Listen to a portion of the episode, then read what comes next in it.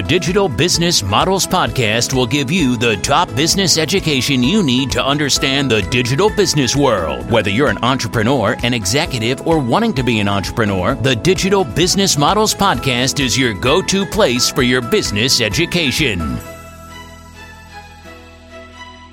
Hi, everyone. For today's session, we have with us uh, Jeffrey a keynote uh, speaker on digital China and Asia tech trends, business professor at Peking University, and author of a great book, which is really a great reading to have an understanding about China, which is called the One Hour China Book. So, thank you for joining me for this conversation, Jeffrey. No, pleasure to be here. Thank you. Yeah. So um, let's start uh, from you. How did you actually get, uh, you know, uh, to study the, the, the, Chinese market economy? Uh, tell us a bit about uh, your story.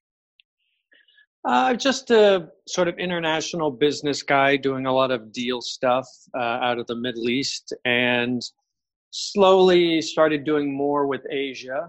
This is good 15 years ago. And you know i was sort of half in the developing world and half in the us and it was pretty clear that asia was the place to be early on and china and asia was just going to be a huge story. So i was kind of on the ground. It was pretty obvious what was going to happen. So i started focusing more and more on china and asia. And i've sort of been doing that ever since and i still keep about half my time in china half my time in the us which is you know just an endless opportunity because there's always new stuff to do and it's also pretty enjoyable life. So that's kind of where i settled is one foot in china one foot in the us which is gets more and more interesting every single year. Yeah absolutely. And uh, of course you're able also to to see all the things and the differences and the similarities between uh, how also the the the, the landscape uh, right now the, the most i think interesting part of course is the evolution of uh, tech uh, companies. Probably is going to still be for, for a few years. And I guess you are a good spectator and also a protagonist of of this this evolution, which is interesting. So, yep. And um, in in the book, you actually mention um, six uh, mega trends that shaped and actually are, are still shaping China and the Chinese economy um, what are those mega trends? Can you give us just a short uh, snapshot about the, those ones? Yeah, I mean, we this is uh, me and a co-author, Jonathan Woetzel of McKinsey. We, you know, China is confusing, and there's a lot going on. It's a big place. It's very complicated. And, and what we did is we sort of pointed, look, there's there's six at least major economic trends happening that are long term. These are you know 30, 40 year trends. If you if you can understand those a lot of the chaos becomes a lot more understandable. And so the trends we started to look at were things that were driving the revenue or the cost structures of companies. And out of that we, we identified sort of six. Uh, number one we is urbanization just the fact that you know, when China reopened to the world in 1980, about 80% of the population was in the farms and 20% in the city, which is usually pretty much the inverse of most developed countries. So there's just been a steady movement of people into cities, which is still happening today. That creates a lot of economic drive. Uh, we also looked at things like manufacturing scale, uh, just a lot of money, capital uh, rising Chinese consumers, which is something that's really become important in the last five to 10 years. Uh, digital China, and then what we call brain power behemoth, which is just, you know, there's there's more and more people with advanced degrees. China is not like it used to be in 1990. I mean, it's engineers and PhDs and artists and a lot of advanced skills now. So we kind of looked at those six trends, and that that's held up pretty well over time. This little model we used, uh, a lot of most of the major companies you see are riding one or two of those trends. Uh, so so far it's held up. It's been about four to five years. So we'll see, but I think it's pretty solid. Most of those things are going on for at least another decade, if not longer, and then we'll see. Interesting. And uh, what, what are the trends uh, you think will be uh, really going on still in the in the in the next? I mean, of course, all the six mega trends, as you said, will be will be going on for 30, 40, 40 years. But some of them really started back in the, I, I guess, back in the 80s. So, what are those trends that you see uh, losing momentum, and which ones are the the, the, the ones that are really gaining momentum? I, I can guess it, but you know, it'd be nice to to read it from from your side, your perspective. Right. I mean, the ones that were easier to predict were urbanization, manufacturing, capital, uh, just a lot of money, because that's just been steadily growing. I mean, it's literally a linear line. You can just draw it from 1980 to today, and it's just a straight line. The ones that were a little bit more unpredictable were rising Chinese consumers, which you know they were not really an economic factor 10 years ago people didn't talk about chinese consumers 10 years ago they weren't buying much even though they had income and savings. Well, that's changed dramatically in the last five to 10 years. Now it's you know, the world's largest market for auto, for gaming, offline gaming, cinema, movies. And I mean, just one industry after the next, they've become the largest marketplace or in the top two. So that one's a sort of a late bloomer. And then digital China, which is one of our six, is the most unpredictable because uh, crazy stuff happens all the time. Uh, most of the China, the digital consumer stories are really about consumers. I'm sorry, most of the digital China story is mostly about consumers. Uh, that's where things are really happening fast. Uh, Alibaba, Tencent, social media, all that. That's a lot of China consumers who turn out are almost entirely digital creatures. Um, you know, you can't talk about Chinese consumers without talking digital anymore. Everything happens on a smartphone that's probably the most unpredictable one. Yeah, uh, but it's moving quick. Yeah. Yeah, interesting. And uh, you said at the beginning, uh, and I think this is very important to stress out because uh, still, for many people, China is a, is a huge uh, block. But as you said, it's a very complex uh, country, which is uh, made of of, of many clusters. Also, as you highlight in the in the book. But um, did did uh, this uh, digital, uh, you know, um, mega trend like the internet is has it changed something in a way China looks like in terms of society, consumers? Um, what, what are you seeing right now? Yeah, consumers is, I mean, everyone knows there's a lot of them. That's not a big surprise. Everybody knows that they're rising in their wealth. Um, I think the part that gets underappreciated is how complicated they are. Uh, you know, China is, is arguably the world's most complicated consumer market now. It is just, I mean, you, you can look at 30 million Chinese consumers live in caves. Uh, you can find Chinese consumers in the far west where you've got several hundred million of them that look like a different country. You go to downtown Beijing, you get more billionaires in Beijing than New York City. So there's a huge uh, fragmentation and complexity to them.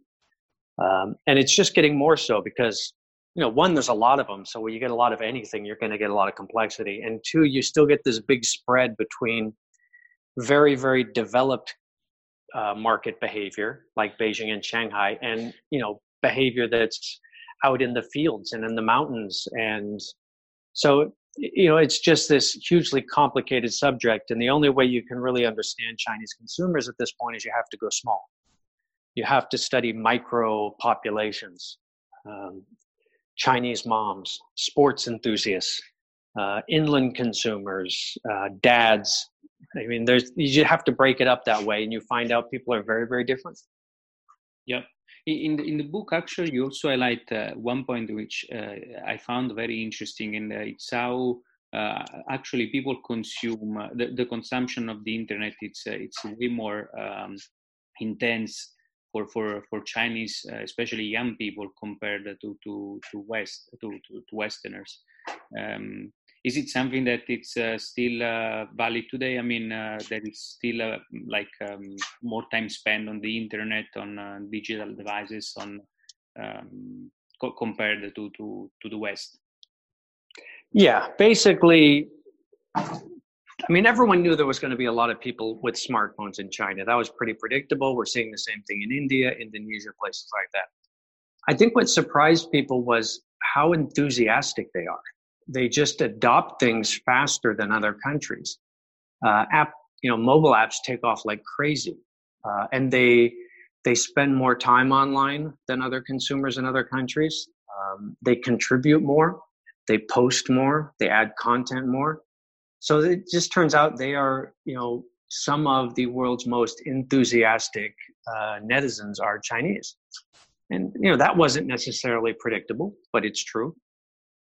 Uh, and the other thing to keep in mind is, you know, there's a difference between regular consumers who go down to the supermarket and buy apples and online consumers because the online consumers effectively operate like a network. You know it's not just one person that person's sharing with another person sharing with they're interconnected. And if you have 300 million americans or 350 million americans there's a certain number of connections you get between them.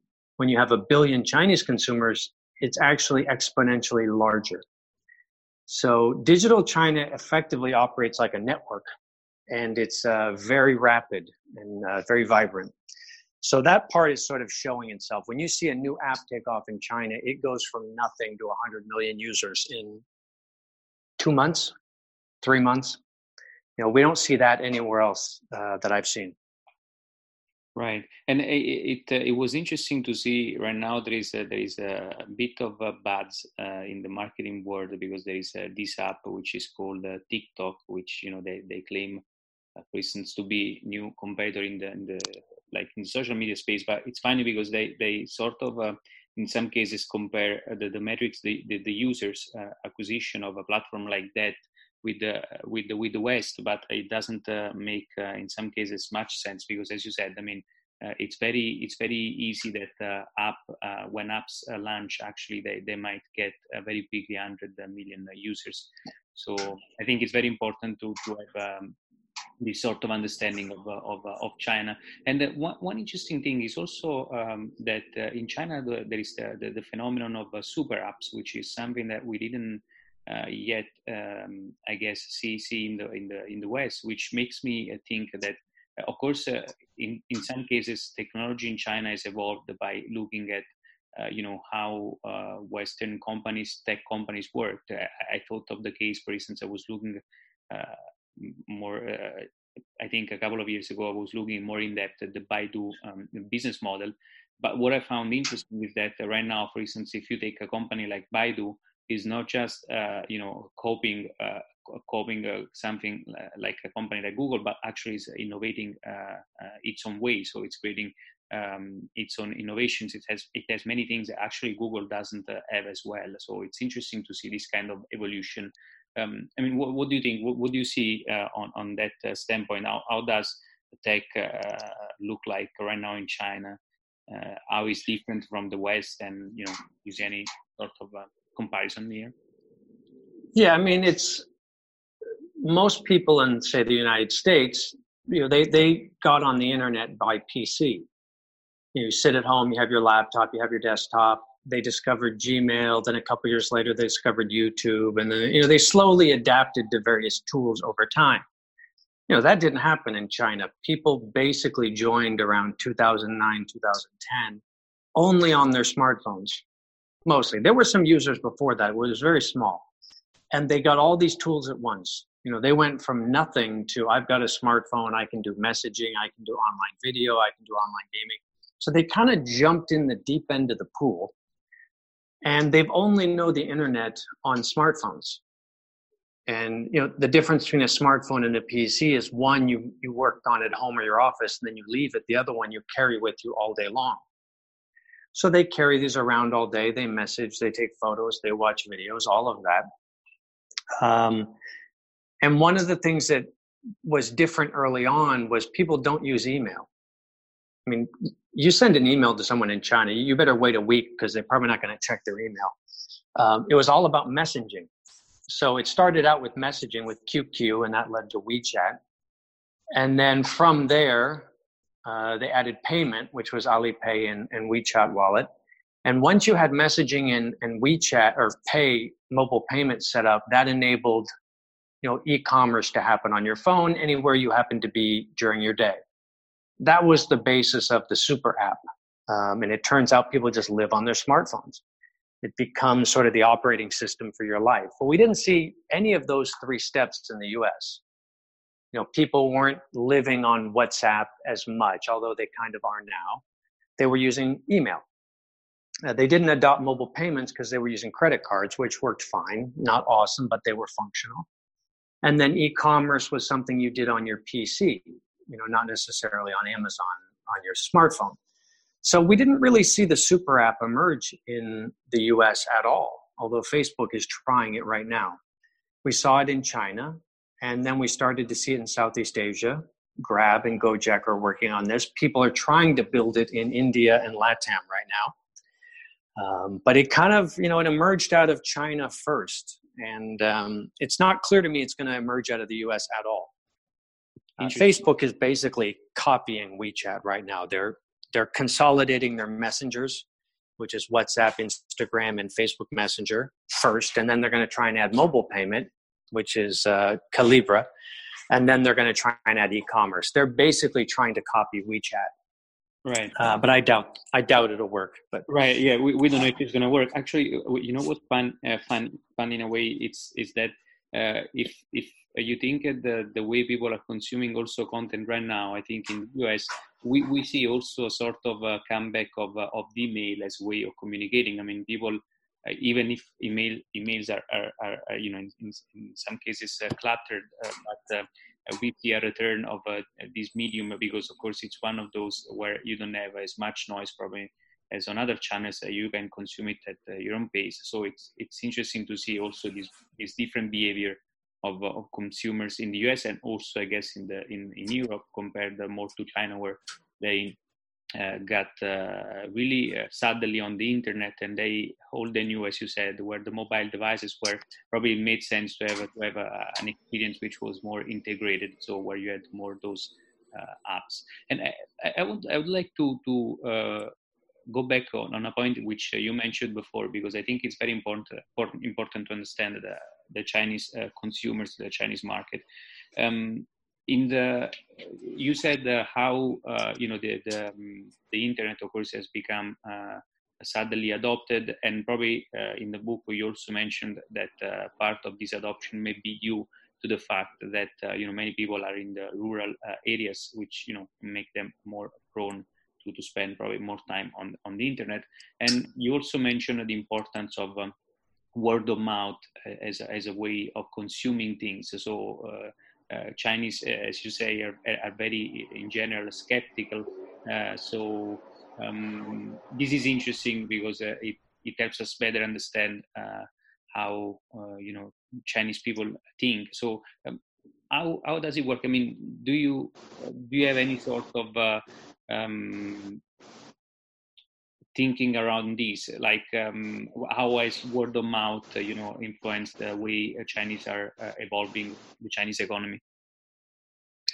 Yeah um, i mean word of mouth has sort of been the way china has operated for a long long time. Um, you know up until recently the news was mostly government created. You know state-owned broadcasters state-owned media. Um, so people didn't necessarily believe that at face value.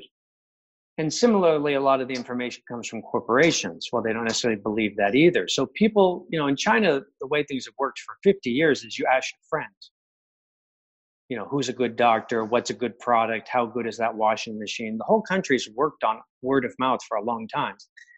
Um, when QQ and WeChat came along, that just basically moved it all online.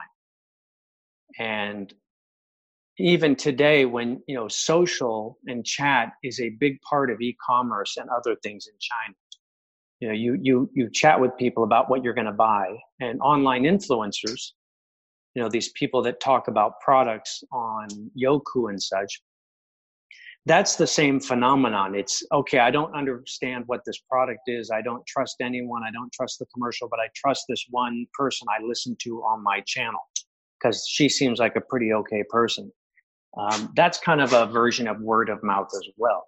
Uh, it's kind of about who do you trust, and people trust who they know. So that's that's been a long running thing within China. The internet just made it a lot faster. Um, you get these these online influencers with just millions of followers as they talk about what handbags and lipstick to buy. Uh, and discussion forums and things like that really are pretty vibrant in China. So I mean that's part of it, and um, the other is you just have such you know have so many people chatting about everything all day long that you know there's a very there's a very energetic online conversation happening in China. Right. That did, didn't exist 30 years ago. You know, 30 years ago, if you lived in Beijing, you didn't know people in Guizhou or Kunming. You know, there wasn't communication, there wasn't phones. The country was very, very fragmented with the vast majority of people living in villages and farms up until 1980, 1990. So, you know, the internet kind of stitched everyone together for the first time. And, you know, China has sort of this ongoing, ondo- you know, ongoing discussions online. That's a new thing for the country. That's never existed before. Right, and you, so it's uh, interesting to watch. Yeah, yeah, it's it's uh, it's very very interesting to watch. Absolutely, and uh, uh is this uh, isn't this a bit in conflict with the with the fact that in any case uh, China's government tries to to to control sort of the the, the, the communication flow, uh, especially uh, as you highlighted in the book, where where Chinese banks are, are losing sort of their their control on the economy, um, so they're, they're not as powerful as as they used to be. How does it change uh, this sort of uh, you know internet communication how does it change and affect the way and you know the government has power on, on, on the society I mean, it, there's a couple levels to this. Definitely, there's a system of controls in the media and in some conversation. Um, that definitely exists. And, you know, part of that is because of politically sensitive topics, which is what people tend to report on. Uh, but there's another level of it where the government does view it as its role to have healthy conversations things that aren't considered bad for society. Um, so if you watch TV, people don't have tattoos. Uh, they don't smoke on TV uh, because those things are not considered terribly good for society. So it's not just about you know controlling; it's also about encouraging other types of topics, uh, encouraging sort of respect for your family, respect for your your elders. You know, there's a lot of this that is is not as sort of controlling as people like to think. It's more about just a belief that there should be a healthy level of conversation that should be positive. Um, right. and you know, I, I think there's a lot of value in some of that. I think that's um, you know a lot of bad behavior, like if people are playing internet games too much, if ads are you know too much about just showing naked women or almost naked women that does get stopped because it's not considered you know terribly good for the country. Which is you know it's it's not a bad argument. Yeah. So it's, uh, so, it's it, seems to me it's a bit uh, like the internet in some ways is evolving uh, like uh, tv used to be probably in the, in the, us many years ago where you still had uh, some sort of uh, ethic or like rules around you know what, what kind of things you could do and what you could not do which right now for instance, on, on the internet, it's uh, it's um, probably way more uh, difficult to, to control. I mean, we see it especially, I guess, on uh, social media and other channels, which are very hard to, to, to control in terms in terms of uh, behavior. You know. Yeah, that's probably changed. A lot of this has just been the evolving nature of the Chinese internet. And definitely in the last couple of years, the level of sort of, let's say, transparency and control of online world of China has dramatically increased. So things that, you know, existed in 2009 wouldn't exist today. So yeah, but the tech has advanced pretty rapidly on all of these sort of government-ish tools. And a lot of them aren't run by the government. A lot of them are, you know, run by tech companies or run by media houses who, you know, are run by people who make movies you know, and they sort of know what they can include and what they can't. So I mean, it, it's, it's it's a pretty complicated system, but it's definitely getting more sophisticated tech wise. Yeah. What, what, companies are you following right now in terms of uh, you know as you're following the trend, the internet? What companies uh, are you following and you find more interesting in terms of uh, technology and innovation? I mean, obviously the big ones, you know, the big five or six, the Alibaba, Tencent, ByteDance, Baidu, Didi, Meituan. You know, those are kind of the big giants by market cap. I also look at the telco players a bit, so Huawei, um, ZTE, China Mobile, China Unicom, uh, because the the um, hardware world is I, I, I, focus mostly on software on digital side i mean software software and data. But the hardware world is becoming more software-ish. Um, you know as networks become smart as drones become smart as refrigerators become smart that really means adding software. So more and more i'm looking at those sort of um, more equipment type companies as they move towards software. Um, and obviously huawei's in the news a lot this year. Um, and then the AI companies that are just sort of roaring up right now. Uh, most of them aren't public yet, but you know, there's a, a, good number of these almost purely AI companies like Megvii, SenseTime, Hikvision, things like that. Uh, they're pretty interesting what they're doing. So, and it's, it's same ones you see in the paper, more or less. Yep. So, and uh, one, one uh, particular field is uh, it's uh, of interest to me, which is uh, voice search. And um, I was uh, pretty surprised. I, I, mean, you you can confirm uh, these are not uh, as you are in China quite quite most of the time. So I was um, interested. actually, I was glad to see that in China. I think voice search is something that happened already probably a couple like two, three, or four years ago. I mean, if I'm not mistaken, like Baidu has already a voice assistant since uh, like probably um, before uh, than than Google, if I'm if I'm not mistaken. So, uh, how, how is uh, voice search right now? Uh, how does it look like in China?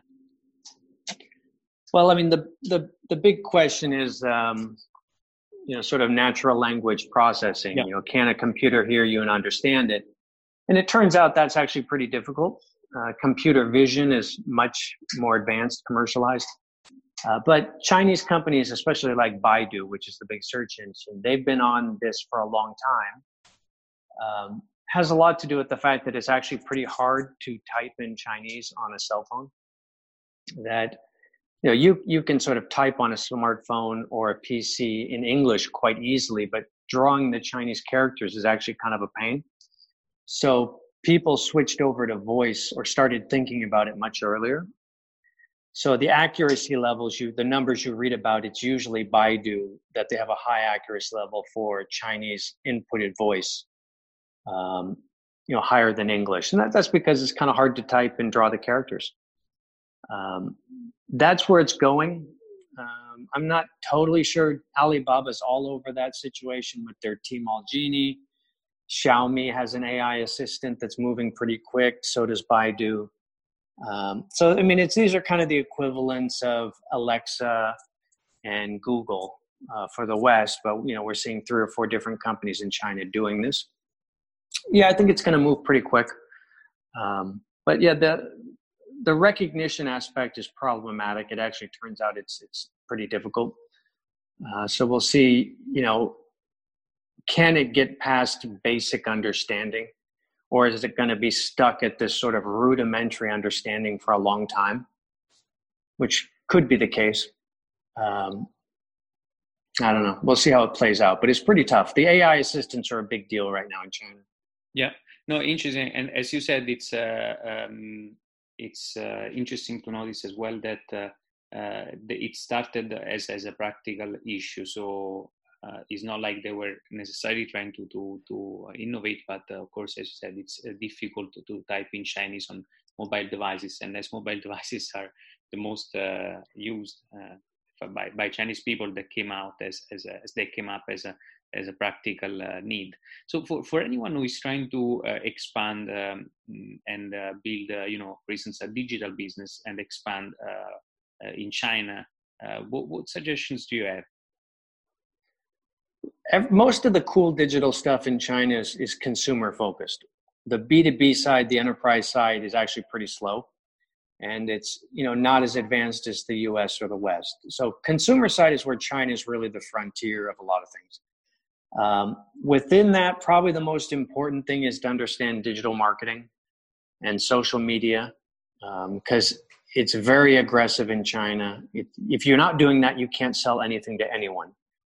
Um, and so what you see is a lot of um, big Fortune 500 companies um, studying their teams in China in terms of digital marketing and then taking those lessons and applying them in the rest of the world. Um, that's kind of the area I'd start focusing on. Uh, things are moving really fast uh, and probably more advanced than just about anywhere you'll find, mostly. What did so, you, you know, digital marketing, social media, stuff like that. What did you notice so far in terms of digital marketing things that, for instance, you've seen in China that uh, we didn't see yet in uh, in the Western world, of course, because there is a lot of uh, experimentation, I guess, going on. Uh, probably the the coolest thing I think is how content is driving e-commerce. That you know we had these KOLs, these online influencers, you know, come up, and they're basically content creators. They create videos, you know, traveling through Paris, looking for handbags, and then they use that to sell their own stuff buy my handbag but they you know they're also contracting with major brands to promote their stuff um, and brands are doing this in a large part as a replacement for hiring celebrities or spokespeople because the KOLs can move more items. So it's you know it's turning out that content is a very powerful and authentic way um, to drive e-commerce, um, and it, you know it's it's it's got a depth of content and thinking and an authenticity that is really quite powerful. And, and that's something that we see in China more than anywhere else. Uh, I think that's pretty interesting. And then the other stuff is short form video, which is TikTok, uh, right. Douyin. You know, that was a China thing, but that's taking off in a lot of countries right now. Hmm. Uh, live streaming, micro gifting, you know, there's a lot of sort of China stuff that's different than the West. Podcasting is actually very popular in China, and it's easier to monetize in China than it is in, say, the U.S., where there's you know not really any ad market for a podcast. So there's a couple of things where China's really, and usually all of these things tie to consumer behavior because that's where things are really innovative. So in China, there is an ad market for podcasts already. Uh, no, people use subscription and they use gifting oh, okay. and freemium. Um, but they're used to it. My, yeah, micro gifting is very popular. Uh, you know, online influencers or like you know, esports is huge in China, and people play online, and people just shower them with little gifts of money and things. Um, mm. Yep. So yeah, there's a lot of interesting models bubbling around, and it's not just China; it's really Asia. Um, a lot of interesting stuff happening.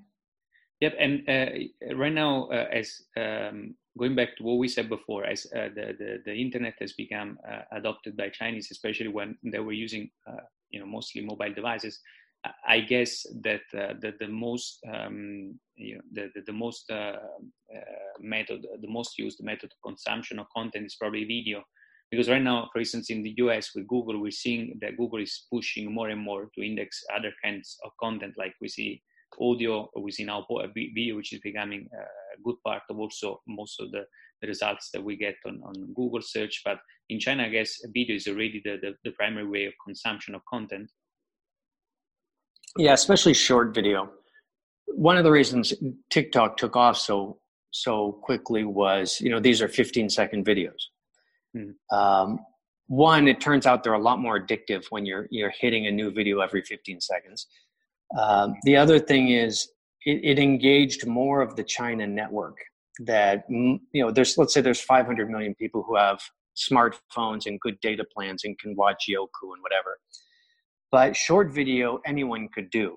So all 1 billion people who have WeChat can watch short video, even if you're just a farmer in a field and you have a very basic cell phone with a very basic data plan because you don't have a lot of money Right. You can watch short video because they don't take much memory. And you can also film your own short videos just with your phone. So it engaged the a much bigger percentage of the network of consumers, not just to consume, but also to produce content. That's one of the reasons that is doing so well in lots of like poor countries because anyone can do short video yeah. Uh, no matter how skimpy your data plan is or how basic your cell phone is, you can do WeChat, you can do short video, uh, and a couple other things, even if you have a little bitty data plan. So that's one of the reasons I think that's powerful. Also, it turns out it's super addictive. Mm. Yeah, yeah. I mean, you, you have you have the, the algorithm which pushes you to, to to go through all the videos that are on the platform. There is no no end to, to it, so it's really like a, sort of a slot a slot machine mechanism. So uh, it's it's very it's very addictive. And uh, right. it, it's it's interesting because in, in China you have potentially over a billion people which could work as as a, which could work for the platform because this is mostly user generated content, then potentially you have a lot of people that can work for you for free, which is uh, the whole logic of, uh, of a user generated uh, platform. And then, of course, if they have the algorithms to to, to prevent uh, you know uh, bad uh, bad content, they can scale pretty pretty quickly. So it's it's an interesting phenomenon to look at. It also turns out like it's really good for digital advertising because every let's say fourth or fifth video is a full screen 15 second video advertisement. Mm-hmm. which is a heck of a lot better than a banner ad after a search engine inquiry. Right. Right? It, tur- it turns out it's really good for video advertisements when you get a 15 second you know hyundai ad that covers your whole screen. You know that's a lot better than a banner headline. So it's it really works on a lot of dimensions. It's you know pretty clever as a business. Yeah, yeah.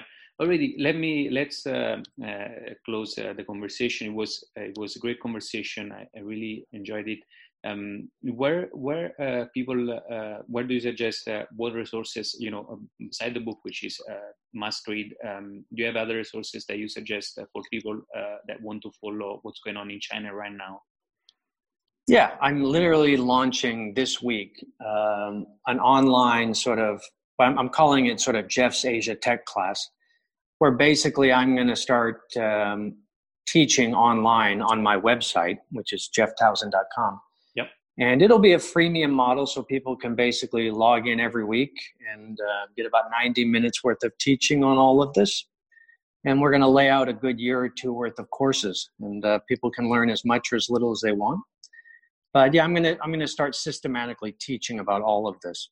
Um, yeah. so that's launching this week really. Yeah i make sure i make sure to to to look at it and also you know we, we're gonna have it in the in the in the article here so that people can can uh, can go directly on the on the platform. And um, where people can find you i guess on the same platform is the same. I mean they, they can uh, um, probably join the platform and uh, probably have the chance to to i guess uh, contact you in, in, in the, the easiest for contact me is probably linkedin. Yeah. Because I'm, I'm on there a lot. And then it's either linkedin which is easy to connect and then i do my asia tech class and my little newsletter on my website. So those are two my two main little channels. Yep. Sounds good. So thanks uh, thanks a lot for joining this conversation jeffrey. It was uh, really a pleasure and uh, i'll uh, you know really uh, for anyone uh, that will be listening uh, the the one hour China book is is great reading, and of course, uh, if they get the chance to jump on your platform, I think it's uh, it's a great way to stay up to date with uh, what's going on in China, and especially from the digital uh, standpoint. I think it's it's very very useful. So thanks again. Okay, thank you. You've been listening to the Digital Business Models Podcast, created by 4weekmba.com, the leading source of business insights for those wanting to become digital entrepreneurs. Go to 4weekmba.com for more top tier business education.